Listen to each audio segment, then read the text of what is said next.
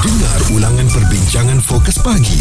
Izwan Azir dan Muaz di kecap bulletinfm.audio Apa khabar agaknya rakan-rakan perusahaan kecil dan sederhana kita? Ya PKS kita harapkan uh, setelah kita melalui PKP dan sekarang kembali uh, dalam endemik ini anda telah pun uh, beralih ke satu fasa yang lebih baik berbanding uh, sebelum ini. Ya uh, maksudnya mungkin menghadapi cabaran dalam perniagaan. Tapi ada satu uh, artikel yang telah pun dikeluarkan dikeluarkan yang mana dianggarkan hampir 50,000 syarikat perusahaan kecil dan sederhana bakal gulung tikar sekiranya jawatan kuasa dasar monetary MPC Bank Negara Malaysia menaikkan kadar dasar semalaman OPR melebihi paras 3.25% tahun hadapan.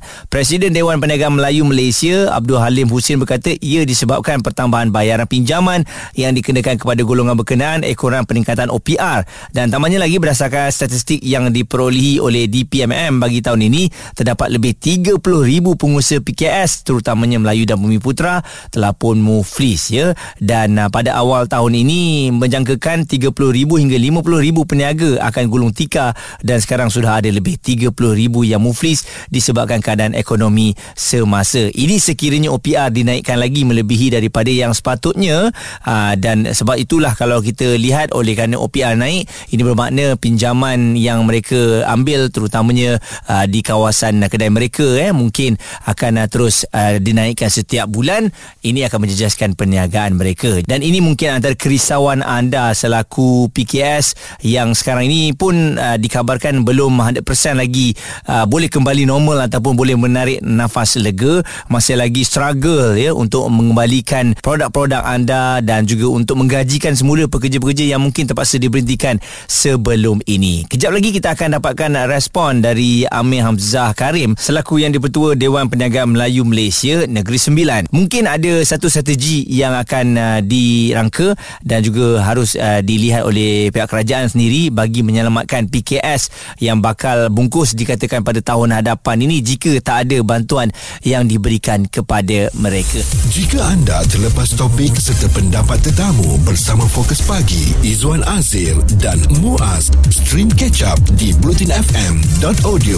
Kita sentiasa menyokong ya uh, mereka yang uh, bergerak ataupun berniaga secara kecil-kecilan ini dalam apa saja keadaan insya-Allah kita saling bantu membantu dan uh, cabaran tetap ada ya untuk tahun-tahun mendatang ini walaupun difahamkan sektor peruncitan menyaksikan pemulihan pesat sejak ekonomi dibuka semula dalam peralihan kepada fasa endemik ini kebanyakan peruncit bersiap sedia untuk menghadapi prospek 2023 yang dijangkakan suram. Ini menyusuli dua tinjauan yang telah pun dijalankan oleh Persatuan Perusahaan Kecil dan Sederhana mengenai keadaan jangka pertengahan PKS dan juga prospek peruncit untuk tahun depan. Dan bersama dengan uh, kami pada hari ini kita ada Encik Amir Hamzah Karim yang merupakan yang dipertua Dewan Perniagaan Melayu Malaysia DPMM Negeri Sembilan. Mungkin uh, pandangan DPMM sendiri Encik Amir uh, mengenai kemungkinan 50,000 PKS dijangka akan gulung tikar sekiranya kadar OPR ini melebihi 2.25% pada tahun hadapan. Perkara yang dinyatakan lebih kita jangkakan 50,000 PKS ni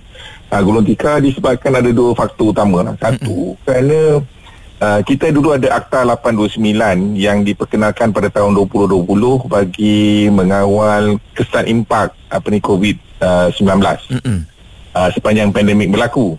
Dan akta ini telah pun uh, tidak berkuasa mulai tak silap saya pada 30 Oktober yang lalu lah dan ini menyebabkan segala peruntukan-peruntukan yang uh, di mana dapat uh, diperolehi oleh syarikat-syarikat dan mereka yang menjalankan perniagaan itu uh, telah pun tamat. Mm-mm. Jadi uh, dengan ada penerapan uh, penerapan ini menyebabkan kita punya PKS terdedah kepada tindakan perundangan lah. Okey. Dan uh, mereka dengan OPR yang dua kali telah naik ya sepanjang tahun ini kita dah naik empat kali dan uh, kenaikan ini telah memberikan beban kepada sara niaga lah bukan sara hidup saja sara niaga saya gunakan perkataan istilah sara niaga okay. dan uh, biasanya kalau kita punya kenaikan ini bukanlah kenaikan RM100 RM200 ada yang naik sehingga uh, RM500-600 sebulan mm-hmm. daripada yang dulu dibayar. Okey. Jadi maksudnya kalau dibayar dulu RM1,200 sebulan, sekarang sudah naik menjadi RM1,700. Mm-hmm. Jadi penambahan RM500 ni dengan kadar keadaan ekonomi yang masih perlahan masih perlahan dan juga mereka yang terlibat ini meliputi semua mereka yang meminjam. Mm-mm. Dan kalau untuk PKS dan juga orang ramai ada lebih daripada 10 juta peminjam. Jadi mereka pun terpaksa naikkan dia punya bayaran dan menyebabkan kadar tunai ya, aa, banyak wang tunai ataupun yang dipakai dipanggil disposable income mereka menjadi berkurangan lah. Jadi bila pengguna berkurangan dia punya duit, maka mereka kurang berbelanja. Dan bila mereka kurang berbelanja, maka peniaga ada peniaga belanja tertentu tidak dapat uh, aliran tunai yang baik. Dan itu menyebabkan kalau semasa uh, masa kita buat kaji sendiri semasa uh, pandemik, itu sudah menyebabkan lebih kurang 50% memikirkan untuk berhenti berniaga. Okey. Ya, itu lebih kurang dalam sekitar 100 ribu masa tersebut. Mm-mm. Tapi bila uh, buka saja kita punya PKP dan sebagainya itu mereka berkurangan menjadi 30%. Tapi dalam keadaan OPR tidak naik dan apabila keadaan moratorium yang sudah habis dengan ni semua dengan keadaan ekonomi yang yang saya kata lembab ni maka perbelanjaan semakin berkurangan dalam dalam ekonomi maka uh, untuk daya tahan eh, uh, terutamanya bagi PMKS uh, semakin berkurangan Mm-mm. dan bila OPR naik lagi pada tahun depan mungkin penambahan lagi kepada tadi dah 5600 uh, dia tambah lagi 200 Okey. so kalau dia penambahan sebanyak 200 ni menjadikan 700 so sekarang 700 tambahan ni mana dia nak cekau ya Sebab untung pun tak banyak lagi seperti sedia kala kan. Ya baru nak recover dia tak ada untung baru nak habis. Jadi benda-benda ni semua mempengaruhi lah dengan keadaan uh, kita punya dan perundangan pula yang tidak membantu. Okey. uh, dari segi ditamatkan awal.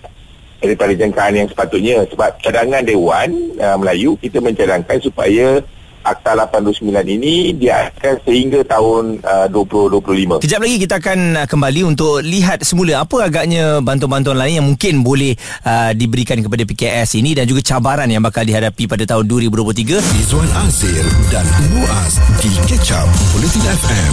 Lebih banyak syarikat PKS bakal bungkus ini yang kita tak mahukan kerana mereka telah pun menghadapi cabaran beberapa tahun yang lalu ada yang selamat ada yang tidak ada yang juga beralih kepada perniagaan baru. Dan Encik Amir Hamzah Karim yang di-Pertua Dewan Perniagaan Melayu Malaysia Negeri Sembilan masih lagi bersama dengan kita.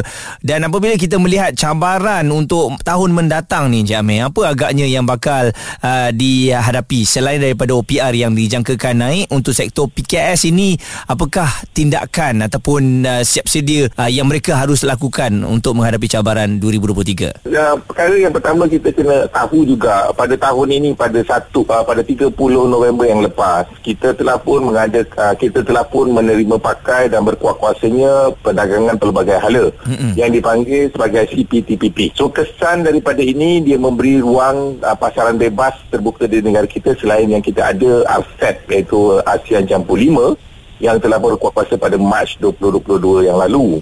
Jadi pada tahun ini sahaja cabarannya sudah sudah pun bermula bukan lagi tunggu tahun depan ya. Uh, tahun ni saja sudah pun bermula. Okay. Jadi pengusaha PMKS kita perlulah bersedia untuk menghadapi kebanjiran. Uh, kemasukan uh, barang-barangan import Hmm. yang boleh dikatakan tarifnya menjadi kosong. Jadi barang import menjadi semakin murah. Dan itu menyebabkan peniaga terpaksa bersaing dengan dengan uh, barang-barangan import pada harga yang jauh lebih murah daripada yang dibuat di tempatan. Mm-mm. Uh, kesan langsung dia ada dua lah. Satu, uh, kita boleh katakan barangan-barangan untuk melakukan pengeluaran menjadi murah kepada pengusaha dan boleh menambah sikit keuntungan. Tetapi dengan faktor pengguna yang semakin terbeban untuk membayar dia punya hutang, menyebabkan uh, mereka kurang berbelanja dan ber, ataupun lebih berhati-hati dalam berbelanja. Uh, dan juga perkara yang kedua ialah persaingan kita itu menyebabkan kita harga yang jauh lebih murah menyebabkan kita tidak dapat pulangan balik dari segi kos. Mm-mm. Dan ini menyebabkan pula uh, uh, akhirnya usahawan kecil yang tidak punya ataupun mana-mana usahawan yang tidak ada punya kuasa daya tahan dengan tindakan perundangan yang disebabkan semasa program uh, Perintah Kawalan Pergerakan dulu PKP mm-hmm. kesannya itu masih belum hilang dan akhirnya mereka terpaksa angkat tangan lah dan cabaran ini adalah cabaran yang real. Dan uh, mungkin uh, kesan langsungnya tidak nampak pada hari ini tetapi akan nampak lagi 2-3 bulan lah. Dan dalam kita pun faham pada uh, bulan uh, April ni nanti kita ada hari raya. Okay. bulan Mac kita dah mula adanya kalau untuk orang Melayu kita dah ada ni. Dan pada bulan 1 mula tahun baru Cina dan kita ada selepas itu ada tempoh yang panjang sehingga bulan 12 untuk kita dapat kembali dia punya program kan mm-hmm. jadi kita lihat uh, cabaran begitu kuat dan kalau bantuan kerajaan itu hanya dalam bentuk berupa uh, seperti mana yang dinyatakan oleh Perdana Menteri kita Datuk Seri Anwar Ibrahim bahawa bantuan perlu disasarkan secara khusus Uh, kalau tengok pada surat khabar pada semalam lah mm-hmm. uh, secara khusus khususnya seperti tarif elektrik dan sebagainya tapi kalau kita dan juga bantuan yang kalau mudah tunai yang diberikan semasa PKP itu tidak dapat bertahan lama. Okey. Ada yang mengatakan minta kita keluarkan KWSP kita, mm-hmm. tapi itu sebenarnya tidak pun menyelesaikan permasalahan dia. Ya, sama Soalan juga. Soalan ada mm-hmm. ya. Sebab dia begini, kalau kita bayar hutang kita kan, soalan dia begini, kalau kita bayar hutang kita kepada bank, itu dalam bentuk kebanyakannya dalam bentuk faedah. Mm-hmm. Itu memberikan keuntungan langsung kepada bank, tidak kepada mengurangkan uh, pokok hutang kita.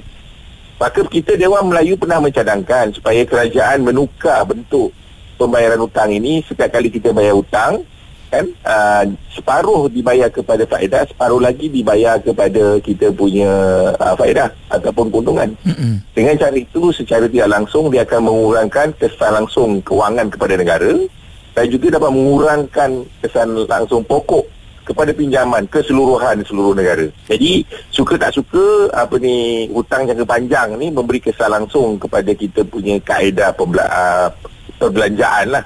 Jadi itu uh, yang seterusnya yang boleh kita minta supaya Akta 89 yang diperkenalkan ini dilang, dilanjutkan lagi seperti mana yang kita cadangkan uh, kepada tahun uh, 2025. Okay. Mungkin ada berpandangan kata benda itu terlampau lama.